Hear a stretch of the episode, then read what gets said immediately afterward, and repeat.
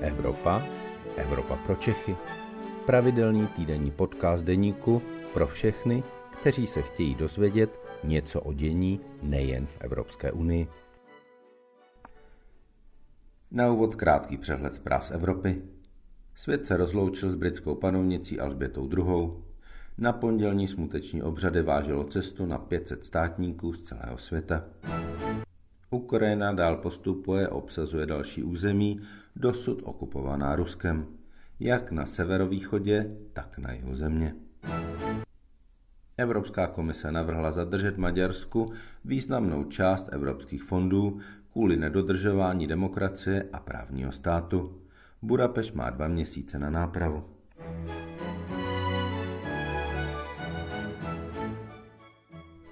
Dobrý den, je středa poledne a tak je to vaše oblíbená Evropa pro Čechy, u které vás vítá evropský editor deníku Luboš Palata. Přesně před týdnem přednesla Ursula von der Leyenová zprávu o stavu Evropské unie.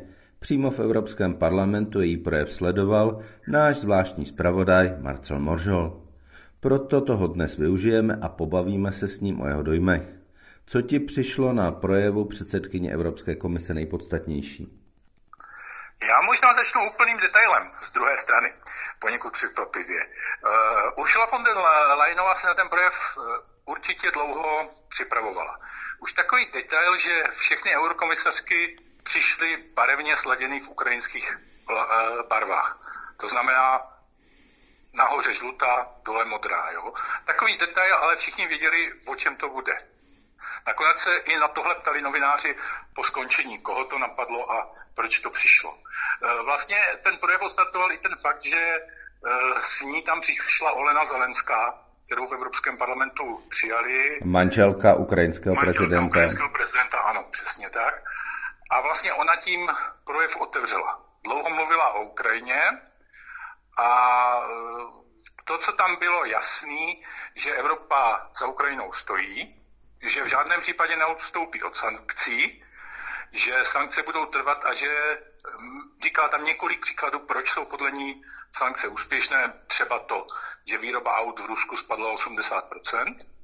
A vlastně jakýmsi obloukem ten svůj projev končila taky v Ukrajiny, protože úplně nakonec představila, eh, představila dvě polské dobrovolnice, Malgozatu a Agněšku, které vlastně sami od sebe odstartovali pomoc Ukrajincům v Polsku a ona je vlastně přivedla do Evropského parlamentu a jejich představením ten projev uzavřela. Já nevím, jestli eh, třeba Evropany, který, kteří čekali, že se bude víc mluvit o teple a o energii, tohle uspokojilo, ale podle reakcí europoslanců v sále i hostů si myslím, že zrovna tohle spousta lidí chtěla slyšet. A mělo to i určitou logiku k tomu, o čem pak mluvila v dalších věcech, protože ona se samozřejmě musela dostat k tomu, jak se Evropa vyrovná s nedostatkem surovin, s tím, že ceny rostou do nebe, tím myslím ceny energií rostou do nebe, ale v podstatě i ostatní ceny velice rychle stoupají. A to, co, a to, co řekla, tě uklidnilo v těch obavách, jestli tu zimu eh, dáme? Musím říct, že ona to ani takhle e, nemyslela. A já si myslím, že kdyby se to e, promítalo, e, kdyby, se, kdyby si tenhle, pos, e, tenhle její, tuhle její zprávu vyposlechli občané Evropské unie, tak by možná byli zklamaní. Ale je třeba říct jednu věc, tohle je první zpráva, zatím jediná, e, o stavu Unie v časech války. A já si myslím, že ať teda ty energie rezonují, ať o tom všichni mluvíme, eh, tak, eh, tak vlastně ona hlavně chtěla zdůraznit tu jednotu, tu, že neustoupíme od toho. A tím pádem, že se musíme připravit na tu zimu, která bude tuhá. Ale pokud si se ptal na to, jestli mě to neuklidnilo, tak mě to asi neuklidnilo i proto, že ona e, nepředstavila konkrétní čísla, neřekla, jestli se zastropují ceny plynu. Ona začala vlastně tím, že řekla, že všichni se na to snaží reagovat a představila tam e, italskou firmu, která vyrábí keramiku a jejich zaměstnanci musí velice brzy vstávat, ještě když děti spí, jak ona říkala, a chodí vyrábět tu keramiku v době, kdy je elektřina levnější. Což sice může být třeba pomoc pro Itálii, kde se pracuje řekněme od 8 hodin, ale určitě to neřeší naši situaci, kdy my začínáme pracovat podstatně dřív a ta energetická špička je někde jinde.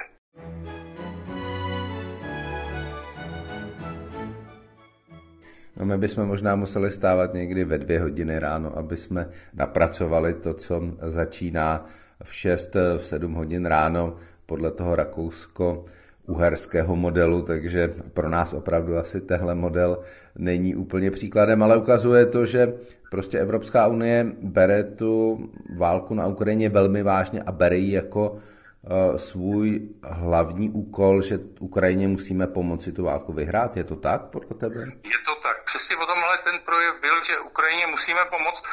Nebylo řečeno, že válku musí Ukrajina vyhrát, ale že Ukrajinu nesmíme opustit a že Ukrajině musíme pomoct a nakonec byl tam i další slib 100 milionů eur pro ukrajinské školy, protože uh, ona mluvila dost o budoucnosti. O budoucnosti Ukrajiny, ale i o budoucnosti Evropy. Jo? Na jedné straně uh, říkala ano, budou úsporné kroky, budeme muset zimě šetřit, připravili jsme plán, počkáme, až ho země schválí, proto tam o tom plánu toho tolik nebylo, ale tak přehodila výhybku a říkala, vidíte, tohle to, celá ta situace ukazuje, že vlastně fosilní paliva jsou slepou uličkou a předestřela budoucnost vodíku, představila vodíkový fond, na který chce dát 3 miliardy eur, představila to, že e, v severním Německu jezdí vlaky poháněné na vodík, ale mluvila i o farmách větrných elektráren v Dánsku, o tom, že v Dánsku tenhle ten průmysl těch větrných elektráren zaměstnává na 50 tisíc lidí. Takže ona přehodila výhybku, mluvila o budoucnosti, eh, nepro, eh, prostě pro, pro ní ta současná situace není důvodem eh, a už se zaměřit jen na energie. A ona mluvila i o budoucnosti v tom smyslu, že bychom se do podobné pasti, jako jsme se dostali s Ruskem, neměli dostat s dalšíma záležitostmi. Mluvila o tom, že Evropa rozvíjí program na výrobu polovodičů, který by měl přinést výsledky, že v Evropě se vyrábějí baterie a že bychom něco měli udělat s tím, že jsme velice závislí i ve vzácných surovinách. Teď ne na Rusku, ale na Číně. Vlastně, že 90% vzácných surovin, vzácných kovů od někud bereme a kupujeme a nesnažíme se je vyrábět sami. Takže vlastně obracela to i k soběstačnosti a tak a k dalším věcem, eh, které v budoucnosti, které trochu mění pohled té unie. Ona v okamžiku, kdy mluvila o Rusku, řekla něco, co se třeba nemusí každému líbit, že trh selhal a trh nefunguje. Mluvila o trhu s energiemi. Opravdu on selhal a on nefunguje. Někdo ho manipuluje, přímo nebo nepřímo, to, to my nevíme, jak se to děje. A vlastně teď, přišla, teď přišel čas ten trh změnit a ona vlastně se k tomu dostala k další věci, což je zdanění těch nadbytečných a neočekávaných, řekněme si neočekávaných zisků výrobců energie, které hodlá směrovat k občanům Unie, to měla být ta uklidňující část, a třeba přímo tam zmínila matky samoživitelky, že to budou jedny, nebo rodiny samoživitelů, tak přímo, to budou jedni z těch, kteří by měli dostat pomoc Unie. Takže ona se v tomto ohledu snažila i i jak si oslovit to publikum. A velice na několika místech a velice fundovaně mluvila i o malých a středních podnicích, které podle ní jsou tím, kdo žene Unii dopředu a jsou i tím, kdo, kdo vlastně e, potřebuje pomoc Unie. Možná víc než ty velké podniky.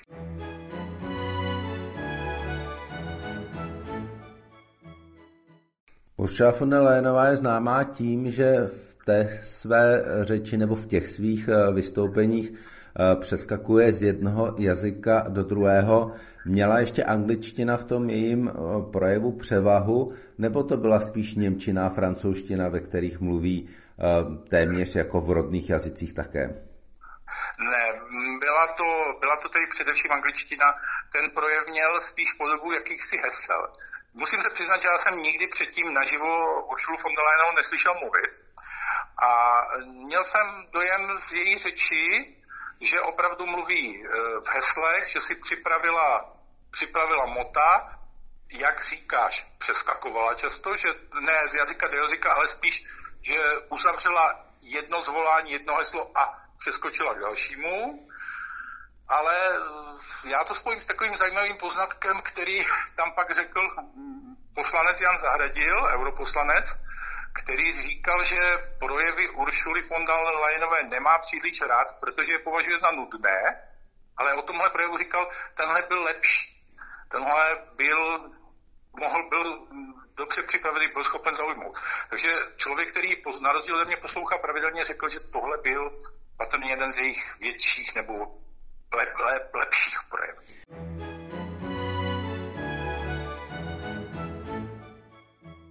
Aby jsme neutekli od těch jazyků. Takže měla tam část projevu, který pronesla ve své, abych to já e, upřesnil, rodné Němčině a ano, potom ve francouzštině a v angličtině? Byly tam části, kdy, kdy, kdy skočila, do, skočila do Němčiny. No. Jo, já se tedy musím přiznat, že abych tomu rozuměl, tak jsem uh, poslouchal tlumučení toho projevu ale vím, že jsem tam několik eh, míst eh, zaslechl, kde jsem, kde jsem mluvil německy. To je pravda. No, já mám problémy s francouzštinou, takže já si při projevech Uršuly von der Leyenové ta sluchátka také nasazuji, protože ona z té angličtiny do francouzštiny přechází opravdu naprosto plynule.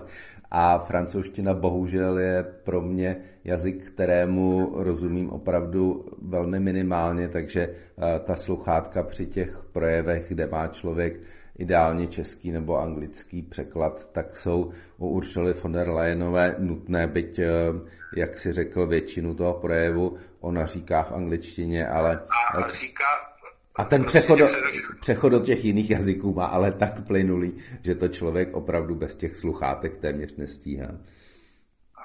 No, já jenom jsem chtěl říct, že tady angličtina je zase na druhou stranu e, příjemná a dobře srozumitelná. Je taková pro člověka, který není zcela perfektní e, mluvčí v angličtině, tak její projev je z těch, kterým lze snadno rozumět a kde, kde se jde dobrat. To zase máš pravdu.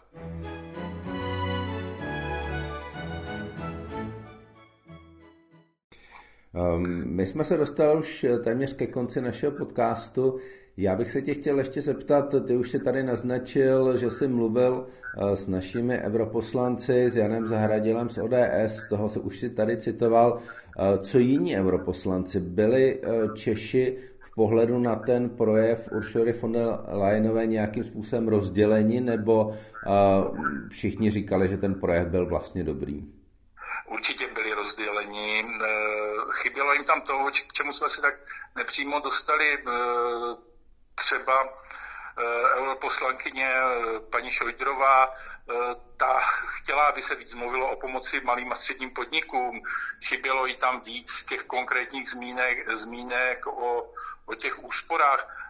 Nespokojená byla taky levá část toho spektra, tím třeba myslím paní Konečnou, paní europoslankyní Konečnou, protože když projev skončil, tak se vyjadřovali zástupci sekcí, teda jednotlivých eh, stran v Evropském parlamentu a přišla tam mimochodem zástupkyně Levice a přinesla paní von der Leyenové účty svých, zaměsta, eh, svých voličů eh, za energie. Takový to z účtu a řekla, tady to máš, tady to máte, to dostali naši voliči, kdo to zaplatí. A Ursula von der Leyenová říkala, říkala, a tyhle účty zaneste Putinovi ten by je měl zaplatit. Jo? A e, přesně to chybělo i, i jakoby té české levé straně. To, že se mělo říct, kdo pomůže občanům, jak pomůže občanům, kdo ty účty zaplatí. Protože nakonec paní Konečná to tam zmínila, to, že účty zaplatí Putin, vlastně neřeší to, kdo pošle těch pět tisíc na účet nějaké té energetické společnosti. Jo? Už Šula von der Leyenová řekla, ať ty účty zaplatí Putin. Ale samozřejmě my Víme, že to zavinil, ale zaplatit je bohužel bude muset někdo jiný.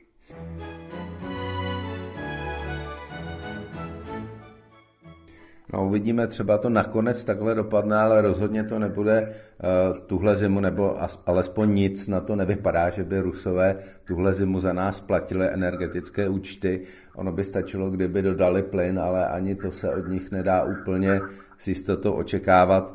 Takže uvidíme, co nás tu zimu čeká a, a uvidíme, jaký bude příští projev Uršuly von der Leyenové o stavu Evropské unie. Doufujeme, že bude o něco lepší než byl teď, kdy je ta situace opravdu vyhrocená a všichni eh, s mírnými či většími obavami opravdu čekají, co ta příští zima přinese.